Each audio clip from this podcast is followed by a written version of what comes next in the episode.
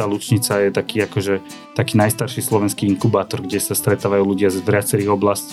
Ja nemám moc rád to slovo podnikateľ, úprimne poviem, že ja rád robím poctivú robotu a som rád, keď sú tie výsledky dobré.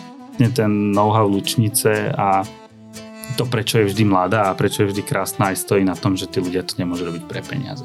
Musíme si udržať tú líniu toho, aby sme boli tým trendsetterom a tou inšpiráciou pre tých ostatných. Takže na nejaké také veľké vizionárske uh, vizionárske veci ani nemusí mať, pretože v tej umeleckej úrovni tej prezentácie aj v tom všetkom proste tá Lučica je na vrchole. Je to tak už posledných 40-50 rokov. Čiže ako keby udržať si prvú priečku a byť proste v, top, top, v tej štatistike top of mind stále jednotka. Pekný deň, milí posluchači. Vítam vás pri 109. epizóde podcastu Na rovinu o podnikaní. Verím, že dnešnou epizódou sa doslova pretancujeme a prinesieme okrem eh, rád a typov zo sveta biznisu aj eh, akési prepojenie kultúry, umenia a tradícií pretože e, za mňa sú to v dnešnej dobe veľmi dôležité veci, na ktoré sa možno trošku zabúda, ale hlavne symbolizujú nejaký náš národ a nepochybne nás vyvolávajú pocit hrdosti, nejakej spolupatričnosti a e, prepojenia k nejakej väčšej komunite. E, práve preto vítam medzi nami nášho vzácného hostia a je ním Pavol Piláš. Vítaj, Pali.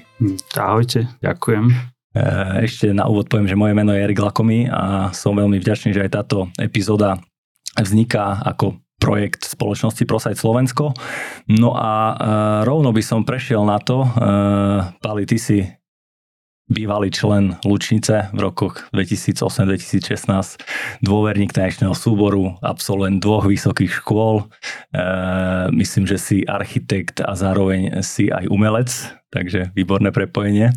No asi veľmi aktívny. Ja môžem povedať, že uh, som som si trošku prelustroval tvoje CVčko. E, a ešte zaujímavá vec, že si podľa nadácie Pontis zaradený na mapu sociálnych inovátorov, takže neviem, kde skôr začať. Povedz možno na úvod, že jak sa vôbec máš dneska?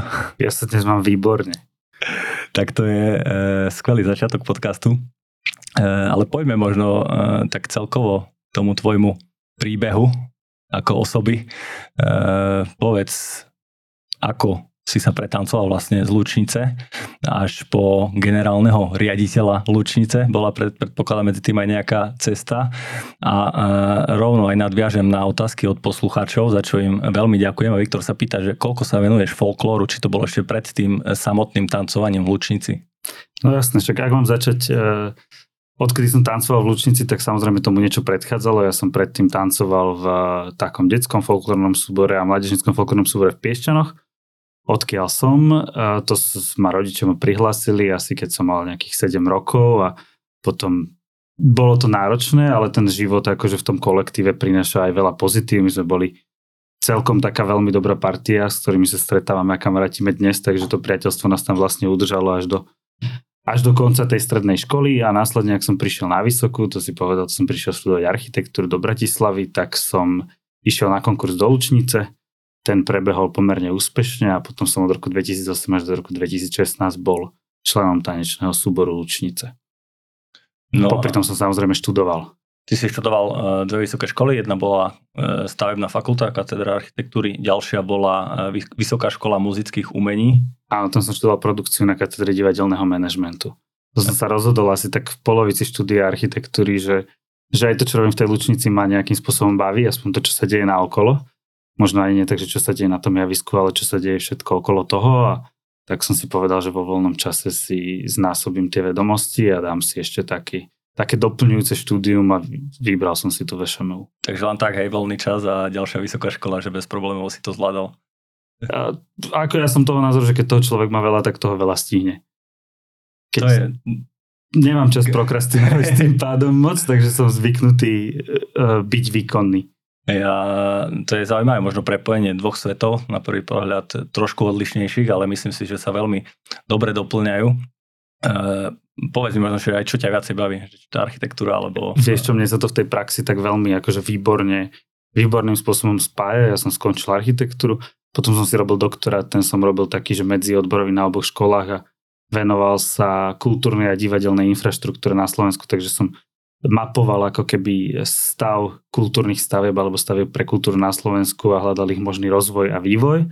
A to sa v zásade pretavilo do toho, keď ma moja kamarátka Dominika z Piešťan oslovila, aby som s nimi išiel založiť kultúrno-kreatívne centrum Arta mm-hmm. v Piešťanoch, čo bola taká bývalá fabrika na čokoládu a cukrovinky, ktorá sa volala Arta, 3000 m štvorcových industriálneho krásneho objektu, ktorý sme zrekonštruovali na kultúrno-kreatívne centrum.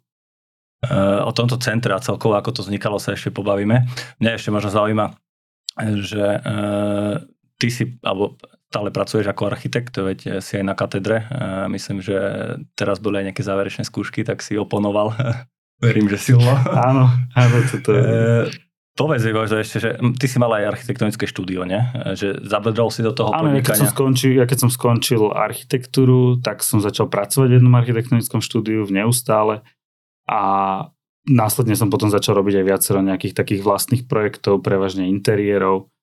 Viac menej robil som nejaké knižnice alebo potom tie kultúrne stavby, robil som interiéry tanečné sály pre Lučnicu a, a venoval som sa aj tej tvorivej architektonickej činnosti. Stal som sa členom komory architektov po nejakých 5 rokoch praxe a momentálne nerobím architektúru, lebo som vo funkcii vo verejnom záujme, takže nemôžem akoby podnikať, takže som zostal iba v tom prostredí, v tom akademickom. Mm-hmm.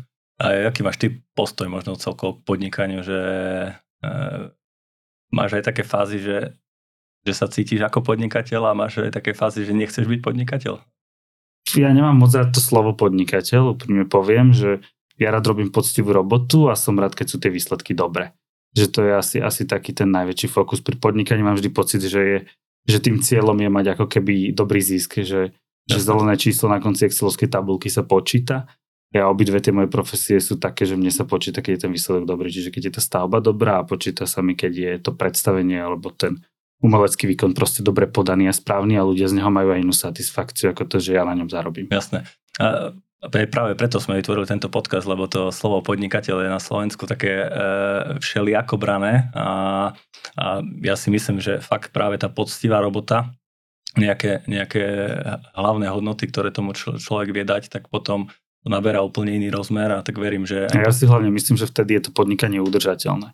Vieš, že ak sú za tebou výsledky, že sa ti podarí jeden projekt, druhý, tým pádom ti narastá aj to portfólio, ľudia ťa spätne oslovujú že aj z tých marketingových stratégií v rámci podnikania mám najradšej, keď je to dobrá referencia. Presne tak, to je akože základ, e, základ dobrého marketingu. A povedz možno potom, že ako to celé e, vzniklo, že teda e, zo sveta architektúry prišla nejaká ponuka na verejnú funkciu, alebo ty si si to nejak sám našiel. Lebo poviem úprimne, že keď mi náš spoločný známy Joško, či, či mu aj pozdravím, povedal, že, že nechceš do podcastu generálneho riaditeľa Lučnice, tak ja som si tak v prvom momente predstavil nejakého staršieho pána, ktorý, ktorý už má za sebou čo to a je tam dosadený verejne do nejakej funkcii a, a, funkcie a potom pozerám, a, že si to ty úplne v pohode, mladý chalán, taký nový vietor do toho celého. Prišiel si ty s tým nápadom, alebo niekto oslovil, jak to bolo?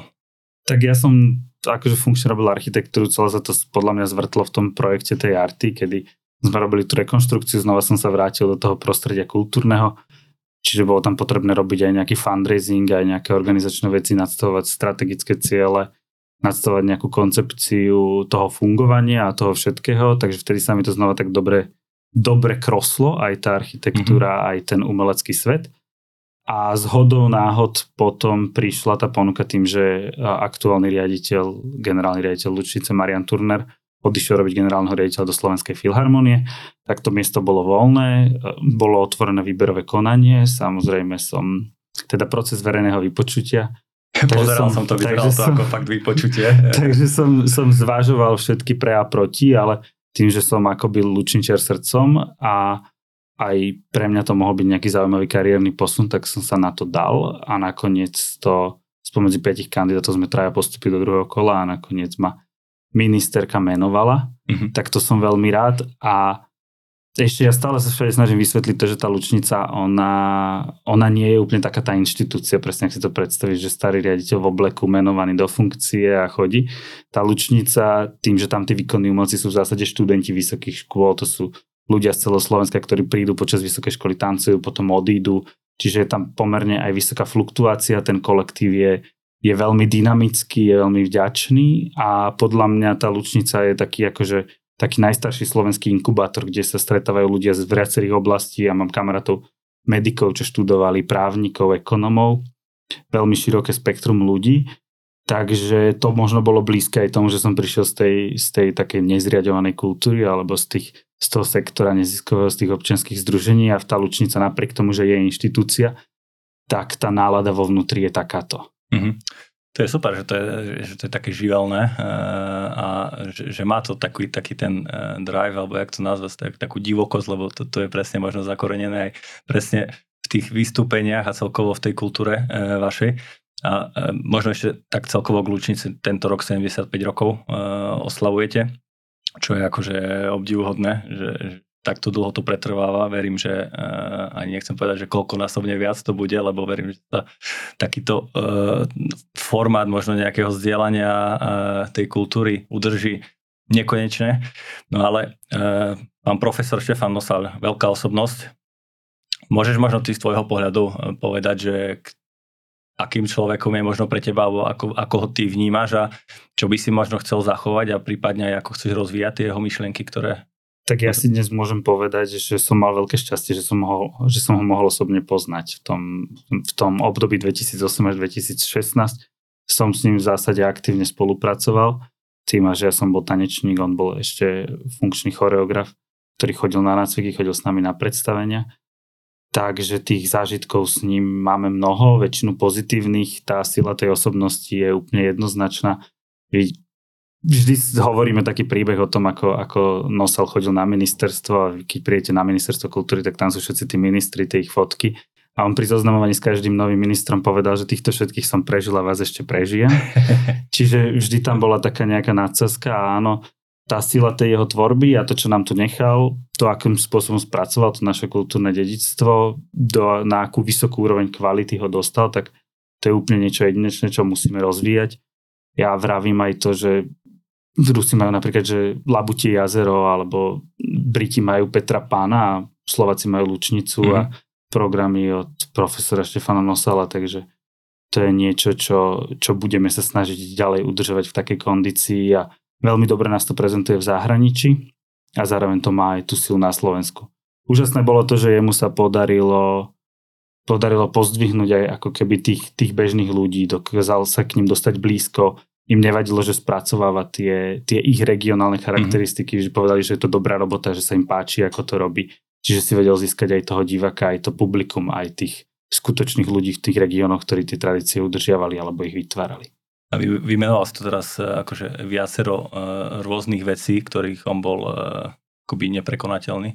Ktorá je taká možno jedna, kde by si ty chcel pokračovať, alebo čo, čo si myslíš, že by si vedel akože úplne že rozvinúť podobným prístupom ako eh, pán profesor Nosal?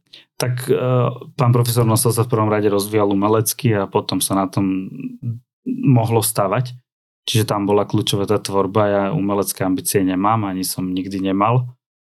Takže skôr mi ide o to tú lučicu nejakým spôsobom profesionalizovať, dostať ju do povedomia, udržať tú značku ako nejakú značku kvality a ďalej rozvíjať to jeho umenie aj s inými tvorcami a s novými hm. tvorcami. No, to je také možno jednosmerova- jednosmerovanie alebo jedna charakteristika Lučnice, že ako, kam smeruje, čo sa týka toho umenia a celkovo súboru. A, a tá prvá sa mi celkom páči, že, že väčšiná mladosť telesnená členmi súboru. E, spomínal si že, že teda 2,5 tisíc členov uh, Lučnice doteraz, plus sú to stále nejakí vysokoškoláci alebo stredoškoláci, že rovno nadviažem na otázky od našich posluchačov, že Maťa sa pýta, ako maximálne starý môže byť novoprijatý člen, je tam nejaké obmedzenie? Tak tam to vekové obmedzenie nie je, až také, skôr je to obmedzenie tých časových možností a, schop, a jeho schopností a potom, ak niekoho príjmame, tak z takých racionálnych dôvodov je pre nás dobré, aby sa v tom súbore zdržal aspoň 3-4 roky. On predsa len ten nábeh, že ak človek prejde konkurzom, ktorý je niekedy v septembri, tak on potom má akože normálne, že samostatné hodiny techniky tanečnej, samostatne naštudovávajú repertoár, tí ľudia my štandardne príjmeme nejakých 10-12, na konkurs nám príde tak okolo 50 a potom sa ešte postupne vyselektujú, čiže kým sa ten človek dostane na javisko, niekedy to trvá rok, niekedy to trvá rok a pol. Mm-hmm. Takže už ten prvý rok by stratil. Jasne. Ak by prišiel 24 ročný, tak 25-26 sa dostane na javisko a potom tá funkčnosť, mobilita aj tie fyzické možnosti začínajú byť obmedzené, lebo tá zaťaž je tam vysoká. Mhm. Takže ideálne tak okolo 20 plus minus. Ideálne okolo 20, aj 18-17 sa dá. A vieš, e, Barbara sa pýta, že ako prebieha konkrétne ten konkurs do Lučnice, vieš to približiť, že je to... To je veľmi jednoduché. My vypíšeme termíny konkurzu. Samozrejme je tam celá odborná komisia. Ja som mal ešte aj profesora Nosala. Teraz je tam umelecký riaditeľ Mikuláš, civí taneční pedagógovia, e, Ivana Klajblová a ďalší. A príde človek, má v zásade tri ukážky, buď na klavírny sprievod, alebo si donesie reprodukovanú hudbu a následne ho preskúšame z nejakých tanečných technik, tých ľudových, čiže normálne Mhm. náš pedagóg predtancuje nejakých zo pár taktov a ide o to, ako rýchlo to ten človek chýta. Potom baby samozrejme točiť, musia vedieť točiť a chlapci musia vedieť skákať. A, e, Vravel si, že nejakých, alebo neviem, či som to čítal, alebo si e, teraz povedal, že nejakých 50 ľudí plus minus bolo na tom poslednom konkurze a že koľko, koľkých vyberiete, koľký majú šancu? Trajím, že tak 50 e, bolo na konkurze, z toho sa vybralo nejakých 16 a potom ešte cez tie ďalšie síta prešlo, no podľa mňa ich je teraz 6 alebo 8, nie som Mhm. si úplne istý. Koľko oni musia vedieť akoby nejaké choreografie, keď už tancujú? Že... Hodiny. Hodiny? Dobre, ale Lučnica nie je len o tanci, ale je aj o speve. Áno, áno. Hej, a, a takisto sa e, Simča pýta, že či musí byť 100% spevačka, alebo môžu tam byť, e, ak to je teda zbor nejaký spevacký. Ja som tiež e, počas strednej školy spieval zbore a nemôžem povedať, že som nejaký prísť do Lučnice. 100% spevák, to radšej nie, ale že musím byť 100% spevák. Na tom konkurze si- nikto nie je 100%, že od toho máme hlasovú prípravu a pedagógov, aby sme tých ľudí zdokonalovali a k tomu výkonu ich dostali v čo najlepšej forme. Samozrejme sme poloprofesionálny súbor, takže, takže aj na nás je kus, kus roboty. Strašne veľkú časť tej práce na sebe spravia ľudia v Lučnici. Hej, máš aj e, ty svoju nejakú najobľúbenejšiu spevačku, alebo ktorá je najlepšia, alebo pýta sa tu, neviem, či Dominika alebo Nina, a, takže... Kde mám najobľúbenejšiu spevačku? takže aj Dominika i Nina. Alebo mám, ale neprezradím. Dominike. Dobre. dobre, dobre. No a spo, si, že teda e, Lučnica je poloprofesionálny súbor, keď to porovnáme s nejakým sľukom, ktorí sú profesionáli alebo nejaké iné umelecké telesa. Aký je možno aj rozdiel, čo sa týka potom e, toho pôsobenia tých jednotlivých e, ľudí alebo členov, že oni majú normálne nejaké honoráre, zmluvy, kontrakt, ako to funguje? Hej, tam je ten, ten spôsob je hlavne v tom financovaní, že ak ste profesionál, tak to znamená, že sa tým ako keby plnohodnotne živíte. Čiže od toho je ten terminus technicus, nie od, od tej kvality toho výkonu. Čiže keď ste v sluku alebo ste v balete Národného divadla, tak chodíte do práce normálne na 9, do 5, obedná prestávka, všetko, čo k tomu patrí. Ak ste v Lučnici, tak e, my nemáme zamestnancov zamestnaných, teda máme v administratíve je to okolo nejakých 20 ľudí a potom zvyšok, to je 80 ľudí, to sú výkonní umelci a my ich máme, čiže dostanete u nás kontrakt, áno, to máte. Súvisí to aj s nejakými licenciami, správou tých údajov a všetkého, čo k tomu potrebujeme, aby sme mohli tie predstavenia naplno robiť a majú vlastne autorské zmluvy o výkone. Mhm. O umeleckom výkone, tanečníci to majú tak, že majú nejakú symbolickú sádzbu, ktorú dostávajú raz mesačne a speváci to majú, takže speváci a orchester to má takže od počtu podania výkonu. Ono, tá lučnica vznikla absolútne ako taký, že dobrovoľný v tom 1948 na tretí mládeže sa stretla výborná skupina mladých ľudí, trochu ich, eh, trochu im vadilo, čo sa začalo diať, ako keby v tom, tom politickom smere na Mhm. Slovensku a nejakým spôsobom sa začali združovať a chceli si udržať to, čo im bolo blízke. Čiže tak tá lučnica vznikla a postupným spôsobom, ako sa nejak eh, profesionalizovala, tak tá, tá mesačná sadzba vznikla to asi tak, že tí dievčatá potrebovali šminkovné, čiže Šminko. ako keby, áno, aby, aby dostávali nejaký príspevok na to, čo, s čím majú spojené náklady a z toho sa to potom rozvinulo do nejakého takého veľmi symbolického mesačného platu. Ale presne ten know-how lučnice a to, prečo je vždy mladá a prečo je vždy krásna, aj stojí na tom, že tí ľudia to nemôžu robiť pre peniaze. Jasné. Uh, tak ale keď to porovnáme, že aké šminkovné bolo asi v 48, aké možnosti šminiek, tak teraz ste museli trošku priplatiť. Keď tie Teraz na to máme aj sponzorov a partnerov. No a uh, teda tí ľudia predpokladám, že buď sú študenti a majú to akoby uh, nejak popri škole, alebo majú ešte aj normálnu prácu, ak teda už pokračujú. Takže popri normálnej práci už je to náročné, Mhm. aj tie dovolenky my keď máme ísť, keď som bol v Lučnici, tak my sme boli na 6 týždňovom turné v Japonsku. To niektorí pracujúci museli vtedy akože mhm. skončiť, mm. že to nedali. Takže popri tej škole je to ideálne, popri práci už je to, už je to náročnejšie sklobiť.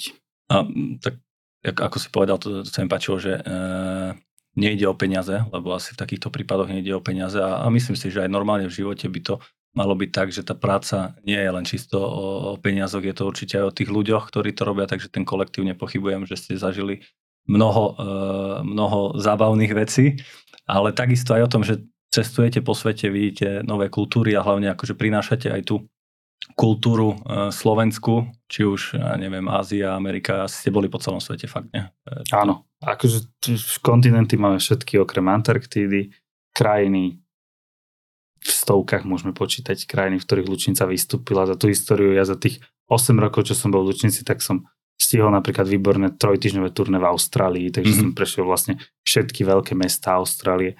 Stihli sme 6 týždňové turné v Japonsku, takže kde sme mali skoro 25 predstavení po celom Japonsku. Takže áno. To sa mi aj páčilo, ak máte napísané na stránke, že bez nejakej potreby e, nejakého tlmočníka, viete, ako by sa spájať s tými ľuďmi a práve prostredníctvom toho, toho tanca a toho spevu.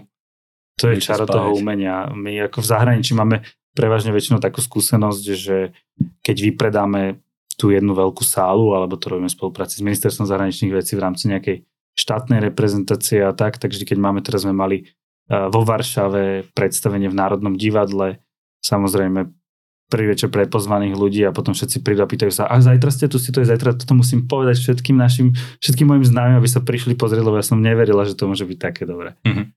To sa nám stáva často. Tak uh, to je ako, ako príležitosť na nejaký biznis plán dobrý, nie? že spraviť uh, prídavky potom. A ešte aj to financovanie, spomenul si SLUK, ten je asi, predpokladám, z Ministerstva kultúry. Aj my sme financovaní z Ministerstva kultúry ako príspevková organizácia, ten náš príspevok je rádovo nižší na to, že počet členov a počet výstupov je rádovo vyšší, ale mm-hmm. to je podľa mňa presne ten dobrý, dobrý prienik. A máš ambíciu to nejak meniť, alebo uh, vyhasliť viacej peniazí? To si sa hovorí? pýtal, že čo, uh, čo ten pán profesor zanechal a čo by sme asi chceli udržať a podľa mňa je to tento model. On mohol zo svojej pozície tvorcu a umelca pri ktorejkoľvek vládnej garnitúre povedať, že to chce profesionalizovať, že chce 40 tanečníkov v plnom úvesku zamestnancov, tak ani nikdy to nepovedal, pretože rozumel tomu, že to čaro spočíva v tom, že tí mladí ľudia prídu, robia to zo srdca, nechajú tam všetko, čo potrebujú, odídu. A keď odídu, tak všetci budú hovoriť, že, sú, že najkrajšie roky svojho života zažili v Lučnici. A to, to, to je akože, to, to je asi to posolstvo, ktoré si treba zachovať. Ja sa stretávam s mojimi kolegami z ministerstva aj s riaditeľom Sluku, Filharmonie Národného divadla tak a všetci mi závidia, že ja nemám odbory. Mm-hmm. A to je akože e, veľmi silná myšlienka, že, že práve to uh, robí tú lúčnicu lúčincov, že, že fakt je tam, tam to srdiečko. Dobre, uh, ty si z neziskového sektoru, alebo teda čiastočne neziskového, v zásade táto lučnica je taký možno poloneziskov, alebo Áno. neviem ako to nazvať presne, ale máš ako extrémne bohaté skúsenosti s, s fundraisingom, čo je veľmi zaujímavé v dnešnej dobe, lebo množstvo ľudí má ambíciu akoby vytvárať možno aj nejaké neziskové projekty, len stále je asi problém toho financovania. A už si spomínal uh, tú iniciatívu Artu v Piešťanoch. Ja môžem povedať, že to bolo asi najväč- najväčší projekt tvoj, čo si riešil akoby na fundraising, že nejaký 1 milión, uh, z toho 400 tisíc fundraising a potom nejaký úver tak, do toho. Dobre, dobre sa máš naštudovať, áno. Ale je to, je to v zásade áno, taký najväčší fundraisingový projekt, ktorý sme robili. Teda najväčší projekt, ktorý sme museli fundraizovať mimo, viac zdrojovo a mimo zdrojovo. Hej, vieš povedať možno nejaký akože postup v krokoch, že keď chcem rejzovať peniaze takto na nejaký takýto kultúrny projekt, že ako to prebieha, ako, ako si proste... Takže ja som na tú tá škola fundraisingu, to bolo výborné, že som išiel študovať tú VŠMU, lebo mňa tam celý docentka Varadzinová naučila akože v fundraisingu, že ako fungovať. Uh, my sme mapovali viac menej, že tých tých peňazí v tom neziskovom sektore, aby som povedal tak, že nie je málo. Ak máte dobrú, dobrý nápad, ak chcete niečo priniesť tej spoločnosti, tí ľudia chápu, že je to nejakým spôsobom úprimné, tak potom vám narastá aj ten počet možností toho fundraizovania, že, že tie tie iniciatívy a tí ľudia sa objavia. My sme tu mali veľkú výhodu, že takým základným partnerom v tom projekte bol Trnavský samozprávny kraj. Čiže my keď sme spra- robili tú dohodu o tom, ako tú budovu revitalizovať alebo akým spôsobom, tak Trnavský samozprávny kraj dal prvotnú investíciu nejakých 400 tisíc na strechu s tým, že my sme sa zaviazali, že keď vy 400, my 400, že bola to taká dobrá hecovačka. Potom nám tam veľmi pomohlo na, ten, na tie prvé kroky Slovenská sporiteľňa, ktorá má také špeciálne oddelenie takej sociálnej banky, kde môžete vy vlastne pre, predstaviť nejaký váš projekt a oni sú ochotní vám ho zaúverovať za mhm. nejakých výhodnejších alebo iných podmienok. A to bola výborná škola v tom e, strategickom a finančnom plánovaní, pretože oni nás zase donútili proste si nadstaviť cash flowy tak, aby, sme, aby ten projekt bol udržateľný a aby my sme im tie, tie aj tú istinu, aj tie úroky platili. Čiže to boli také, také dve základné akoby tie finančné vstupy, ktoré tam boli a potom samozrejme do toho prichádza množstvo tých dotačných schém. Tým, že sme v regióne, v Trnavskom kraji, tak neboli zo všetkých strán až také obmedzené.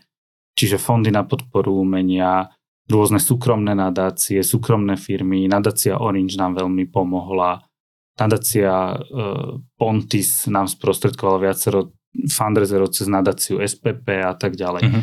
Že tam sa potom už na veľa tých mikroprojektov a tých vecí, ktoré sa tam dejú, dajú zháňať tie peniaze. Teraz nám dosť intenzívne na minulý rok pomáhala aj napríklad, že nadácia ZSE. A ak sa človek do toho už ponorí a rozbehne, tak ako keby zistí, že to a samozrejme potom skúšate aj alebo robíte aj tie crowdfundingové kampane, ktoré robíte na Startlabe alebo na Doniu. Uh-huh. Nejakým spôsobom tým dokážete do toho oveľa viac vtiahnuť tú verejnosť. Ďalšou výhodou je to, že my máme aj asignáciu dáne platnú. Takže ak máte funkčné občianske združenie s pomerne prehľadným a dobrým účtovníctvom, tak tí ľudí dať vám tie 2% v zásade nič nestojí a ten network viete veľmi dobre veľmi dobre šíriť. Tá kultúra je na to aj super nástroj, lebo sa k tým ľuďom dostane blízko a tým pádom máte s nimi aj nejaký taký osobný kontakt. Takže je to akoby nejaká kombinácia uh, rôznych, rôznych zdrojov. Že je to kombinácia to dá, všetkých, všetkých zdrojov. Všetkých zdrojov, všetkých zdrojov odkiaľ sa to dá. tam, že Európska únia, využila ste nejaké projekty uh, z Európskej únie, alebo tak uh, akože na to, aby sme išli do nejakého veľkého eurofondového projektu, tak potrebujeme byť dosť takže administratívne stabilizovaní, uh-huh. lebo tam akože tá, tá miera byrokracie je tam vysoká, takže Teraz po tých troch rokoch sa tomu už nebraníme, ale v tých začiatkoch to bolo skôr také živelné a vtedy to, vtedy ten snowball efekt funguje oveľa mm. lepšie ako nejaký veľký balík peňazí e, z plánu obnovy. Robil si to tak, že si mal nejaký plán, že ešte možno k tomu, že ako, ako príde s nejakým papierom alebo s prezentáciou, alebo ako vyzerá e, ten samotný projekt, alebo ja neviem, či to nazvať nejaký pitch deck, alebo, e, alebo ako, že ako si vôbec začal, že Akože v tomto, tak ja som to nerobil sám, mňa hlavne do toho projektu oslovila Dominika Rusnaková, ktorá bola takým iniciátorom a robili sme to ešte s Peťom Dvorským, takže sme boli traja. Veľmi výrazne nám v tom teraz pozitívne pomohol COVID, to musíme povedať, lebo my sme skoro ten kontrakt podpísali v marci pred COVIDom, ten COVID potom prišiel, potom sa to zabrzdilo a my sme mali čas sa pripraviť. Uh-huh. Lebo teraz, neviem, ako by to dopadlo, my sme boli absolútne nepripravení a áno, tak nejako, tak pri tých, pri tých grantových výzvach, alebo tak tam podávaš projekt akože nejakým oficiálnym spôsobom. Pri tých priamých partneroch e, to už funguje aj na tom osobnom kontakte, to sme si skúsili aj s tým SLSP, to sme si skúsili aj s TTSK. Následne potom prišli a hlavne takí, že lokálni a regionálni, regionálni partneri, že Magna Energia, alebo tak, ktorí reálne videli výsledky našej práce. Ktorí reálne videli, že čo sa tam deje, že sme im to nemuseli nejakým spôsobom sprostredkovať. Čo sa týka konkrétne toho priestoru v Piešťanoch, je tam množstvo, e, množstvo komerčných a nekomerčných akoby možno prevádzok, e, priestorov a tak ďalej. Že vy ako ste narejzovali tú nejakú úvodnú investíciu, rozbehli ste to, asi prebiehala nejaká rekonštrukcia a všetky veci okolo toho. Ono sa to už teraz akoby same na seba uživí, alebo potrebuješ to stále dotovať z nejakých ďalších zdrojov? Uh, tak my tam v prvom rade nemáme komerčné prevádzky, okrem mm. kaviarne žiadne. Celý ten koncept bol postavený na tom, že my máme tu nájomnú zmluvu na 25 rokov, platíme nájomné 30 tisíc eur ročne, ktorý je mierne nižší, ako by mal byť a je to preto, že my máme zase v zmluve z TTSK záväzok, že my tú budovu budeme využívať na nekomerčné aktivity a na podporu kreatívneho priemyslu, čiže na podporu ľudí, ktorí podnikajú v kultúre, v umení a v kreatívnom priemysle. Čiže je to aj nejaký krok toho, ako tá spoločnosť vie poskytnúť priestory ľuďom, ktorí na ten štart nemajú, mm-hmm. uh, nemajú takú, takú veľkú finančnú zázemie. A, a áno, to bolo to, k čomu nás donútila tá banka, že nadstaví ten projekt tak, aby bol rentabilný. Oni by nám inak ten úver, ktorý máme teraz niekde na úrovni 300 tisíc, inak by nám ho žiadnym spôsobom nedali proste. Super, tak sa mi veľmi páči, že aj ste tam dostali trošku toho korporátneho bankového sveta, lebo e, tým pádom sa to môže udržať. Bez toho by sa to akoby no. vôbec nedalo spraviť. Tam boli rôzne záväzky, ktoré tá banka od nás chcela, že zmluvy o budúcich zmluvách. E, dlho trvalo, získať ten úver trvalo možno skoro aj dva roky, kým my sme ich presvedčili, že vlastne nie sme len nejakí ľudia, čo niečo chcú a že či to po roku vzdáme že normálne v tej banke čakali, že či po roku prídeme znova, že či, či nás to ešte drží, alebo či sme to vzdali. Čiže aj také nejaké naše iné skills si týmto dávali. A tak ako vravím, že ich zaujímali aj zmluvy o budúcich zmluvách s tými ľuďmi, ktorí tam prídu, prenajmu si priestory. Samozrejme si ich pozerali na Finstate, aké, aké, majú, aké majú príjmy, či budú schopní to platiť, či to bude fungovať a na koľko percent musí byť tá budova obsadená tak, aby, sa to, aby to sme boli schopní návratnosti nejakej tej investície. Jasné. E, počúvate podcast na Ruinou podnikaní. Mojím dnešným hostom je Pavol Piláš, e, generálny riaditeľ e, Lúčnice a ešte veľmi komplexný a multitalentovaný človek, čo sa týka kultúry, umenia a zároveň aj fundraisingu. Vrátim sa ešte možno k tomu vypočúvaniu verejnému. Ja si to pozrel a jedna z vecí, alebo jeden pilier, ktorý si tam prezentoval v tej prezentácii, e, bol, že chceš e, priniesť lučnici nejaké konkrétne miesto, kde sa bude môcť celý tento ensemble stretávať. E, myslím, že tam je aj nejaká budova kasární. Chceš postupovať podobne ako ako Piešťanoch? Ako, ako to vyzerá Áno, tu si sa vrátil k tomu, že prečo som vyštudoval tú architektúru, že, sa mi to, že sa mi to opäť vracia. Áno, tá Lučnica, ona v zásade nikdy nemala nejaké svoje vlastné sídlo, administratíva na Štúrovej, Krojovej dielne v, v Rúžinové, sklady techniky v Devinskej Novej Vsi. Dlho sme skúšali v historickej budove Národného divadla, tá je zavretá poslednú dobu, takže tá otázka toho sídla bola, bola už dlhodobo na stole a v areáli Hurbanových kasární na Kolorovom námestí je dole taký samostatný objekt, kde kedy si sídlil vojenský umelecký súbor a nám sa podarilo vlastne minulý rok uh, od 1. septembra získať do správy od Ministerstva kultúry. Celý ten areál patrí Ministerstvo kultúry, ktoré dúfam prinesie aj nejakú takú komplexnú koncepciu toho, že čo by tam mohlo byť, lebo ten kultúrny priestor by tam bol, by tam bol vhodný aj výborný áno, my sme získali ten objekt a tu ideme, ideme obdobným spôsobom ako, ako v Arte, ale tuto mám samozrejme iné možnosti financovania a tu sme už podali aj jeden eurofondový projekt do plánu mm-hmm. obnovy, pretože aj tá príprava tej projektovej dokumentácie, aj tá možnosť žiadať, aj tá administratívna náročnosť je tu už akoby oveľa jednoduchšie zvládnutelná tým, že je to organizácia, ktorá má 75 rokov.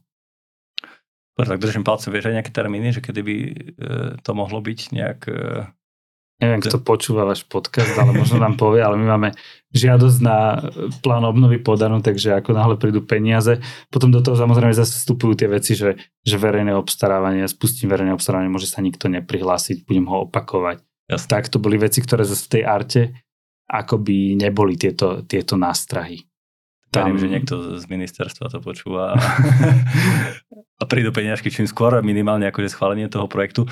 A to je ako aj super dôkaz toho, že keď spojíš takéto svety, že architekt, e, architektúra, umenie, neziskovky, že za mňa je to vynikajúci dôkaz, že sedíš na tom správnom mieste a že tú lučnicu vieš akoby milovými krokmi posunúť dopredu, e, hlavne čo sa týka to, čo sa mi páči, čo si povedal, že, že, že tej profesionality a že tá organizácia naberá nejaké reálne kontúry a že nie je to len čisto to umelecké, ale, ale je to aj také to manažerské. A, tak to umelecké je tam už na, na veľmi dobrej úrovni, aj manažersky tá Lučnica aj produkčne bola vždy vysoko, vždy bola takým trendsetterom a stále to môžeme posúvať ďalej a musíme si udržať tú líniu toho, aby sme boli tým trendsetterom a tou inšpiráciou pre tých ostatných. To rovno nadviažeme na moju ďalšiu otázku, že tá značka Lučnica má extrémnu silu. A ako, ako ty plánuješ, alebo aký máš e, recept na to, že zachovávať vlastne tie kultúrne hodnoty hlavne o tej mladej generácii, lebo tak sa hovorí, že, á, že mladých to nezaujíma, že radšej si vypočujú nejak, nejaký pop music, alebo idú na nejakú repovú party, alebo jak to je? Milí, milí sa takto verejnosť, že je záujem o práve tie folklórne veci? Akože podľa mňa sa míli, ale nemôže, nemôže nás to ospravedlňovať v tom, že by sme nič nerobili. To v tých regiónoch je ten folklór alebo tá úcta k tradícii akoby veľmi silná. Tie generácie predtým tých mladých ľudí k tomu stále vedú. To vidíme aj na tom, že tých, tie tisícky súborov, čo sú na Slovensku, tak e, veľmi dobre fungujú. Ono, ešte ako by z tej Lučnice to nastalo tak, že keď bývali tanečníci, keď skončili Lučnici, oni sa veľakrát vrátili do svojich rodísk a založili tam potom súbor a teraz mm-hmm. z tých súborov už ľudia prichádzajú sem. Čiže tam to, tam to naviazané bolo, ale hľadať cestu k tej mladej generácii si musíme. Uh, ona sa do veľkej miery globalizovala, takže tie, tie trendy sú rôzne. Ja úplne neviem, čo všetko môžem prezradiť, ale my momentálne pracujeme aj na takých veciach, taktiež s mojimi kolegami bývalými z Lučnice, ktorí majú Virtual Medicine s Tomášom Brgalom a Mišom Tkáčom na tom, že by sme chceli Lučnicu dostať istým spôsobom do virtuálnej reality. Istým spôsobom chceme vyvíjať jednu webovú aplikáciu, kde by si tí ľudia mohli prostredníctvom už aj z výsledkov našej kampane dostať sa k aplikáciám a k veciam, ktoré by im to kultúrne dedičstvo nejakým spôsobom sprostredkovali a to by mohlo byť potom aj takým veľmi dobrým akoby vývozným artiklom do sveta. No my sa stretávame aj s tým, že už sú generácie po generáciách ľudí, ktorí emigrovali, migrovali a, a hľadajú tú cestu naspäť k tej našej kultúre, že čo to vlastne je. A toto sú potom nástroje, ktoré tam vieme veľmi dobre využiť. Um, myslím, že keď sa bavili pred týmto podcastom, si spomínal aj, že rebranding vás čaká niekedy na jeseň tohto roka. Bude úplne nové logo Lučnice? Nebude úplne nové logo, bude, bude to, to rebrandované logo. My to, to robíme s, s agentúrou Made by Vaculik, a, ktorí sa do toho veľmi dobre vyznajú, ktorí pochopili asi tu, tu, ten náš obsah, aj ten náš know-how. My na tom pracujeme už vyše, e, vyše 3 štvrte roka a nejdeme tou revolučnou cestou, ideme tou evolučnou cestou, tou, ktorú Lučnica vždy mala, vždy našla ale potrebujeme tam ako keby vyvinúť takú kvalitnú komunikačnú stratégiu a hľadať tie cesty k tým ľuďom. Mm-hmm. To je veľmi dôležité, aj akoby celý ten, ten trh a tí ľudia sa menia naprieč tými generáciami, majú, majú iné formy konzumovania toho obsahu, tak akože je, veľmi dobré, že to ponímate a že to vnímate. A tak verím, že, že to vyjde. Vieš povedať možno ešte nejaké e, vízie e, Lučnice, okrem teda rebrandingu, Uh, ja, tam bude, ja som tam vymenovaný len na 5 rokov, rok už mám za sebou, takže, takže ak si tam dokopy uh, rebranding, virtuálnu realitu a nové sídlo Lučnice a do toho kvalitnú umeleckú tvorbu a niekoľko predstavení a pár zahraničných turné, tak, tak, to tak verím, že to všetko byť. stihnem a verím, že to všetko stihnem. No. A možno taký, že, že presah uh, tvojho funkčného obdobia, uh, kde by si videl ty Lučnicu, keď uh, ja neviem, keď budeš mať eh, vnúkov alebo, alebo vnúčky, že to by si chcel, aby ostalo? Tak ja verím, že tá lučnica zostane tam, akože nie je pochyb o tom, že, že čo by zostalo, ja budem rád, keď budem mať vnúkov a vnúčky a, a bude fungovať komplexne to sídlo tak, ako by malo fungovať. To budem rád a budem rád, keď sa ešte oveľa viac zväčší to povedomie o lučnici v zahraničí. Mm-hmm. Takže na nejaké také veľké vizionárske eh, vizionárske veci ani nemusí mať, pretože v tej umeleckej úrovni, tej prezentácii aj v tom všetkom proste tá Lučica je na vrchole. Jasne. Je to tak už posledných 40-50 rokov. Čiže ako keby udržať si prvú priečku a byť proste v, top, top, v tej štatistike top of mind stále jednotka. A možno aj, ako si spomínal, tá nejaká kultúrna diplomácia je veľmi dôležitá aj pre Slovensko, aby sa rozpínala celkovo do sveta. A povedz možno ešte nejakú tvoju osobnú víziu, že kde sa ty vidíš o 5 rokov, jak na pohovore teraz. Vieš čo, toto sa ma pýtali, keď som začal robiť architekta. Ja už to nikde radšej nič nepoviem, lebo všetko je vždy inak, jak som myslel, že bude. To je život, no. no hej, aj várte, že koľko, že 5-10 rokov, že kľudne budem a po troch rokoch a už som v Lučnici, takže ja už nikomu nič nesľubujem, že kde sa vidím. Nechávaš to na taký voľný priebeh. Mm. No dobrá, úplne záverečná otázka moja je, že, alebo nie, že otázka, ale máš nejaký odkaz pre poslucháčov na záver?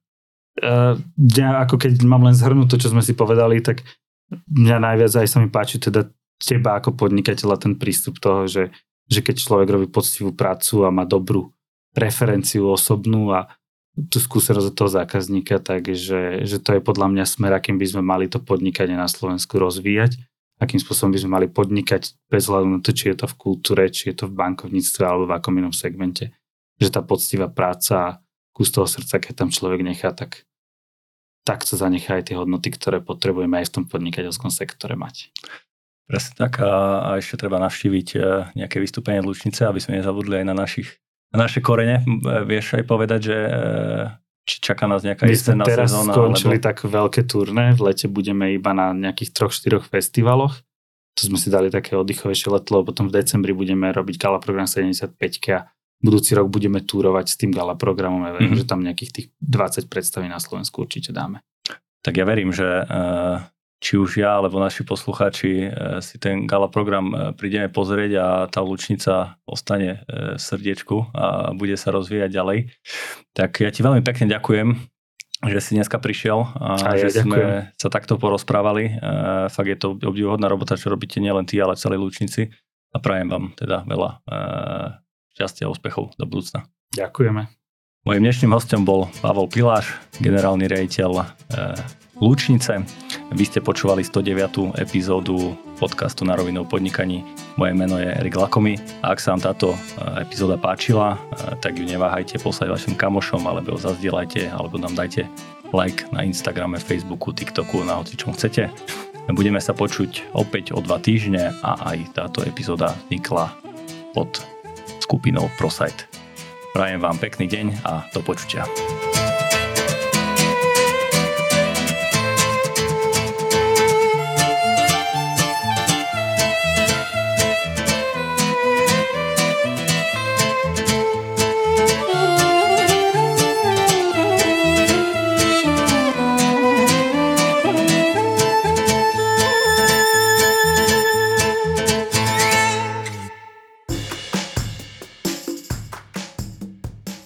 Počúvali ste na rovinu o podnikaní.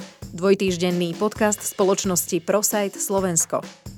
Podcast na rovinu o podnikaní nájdete vo vašich mobilných podcastových aplikáciách alebo na streamovacej službe Spotify, ale aj na webe www.narovinu.online. Strich a produkciu zabezpečila spoločnosť Button Media. Do počutia o dva týždne.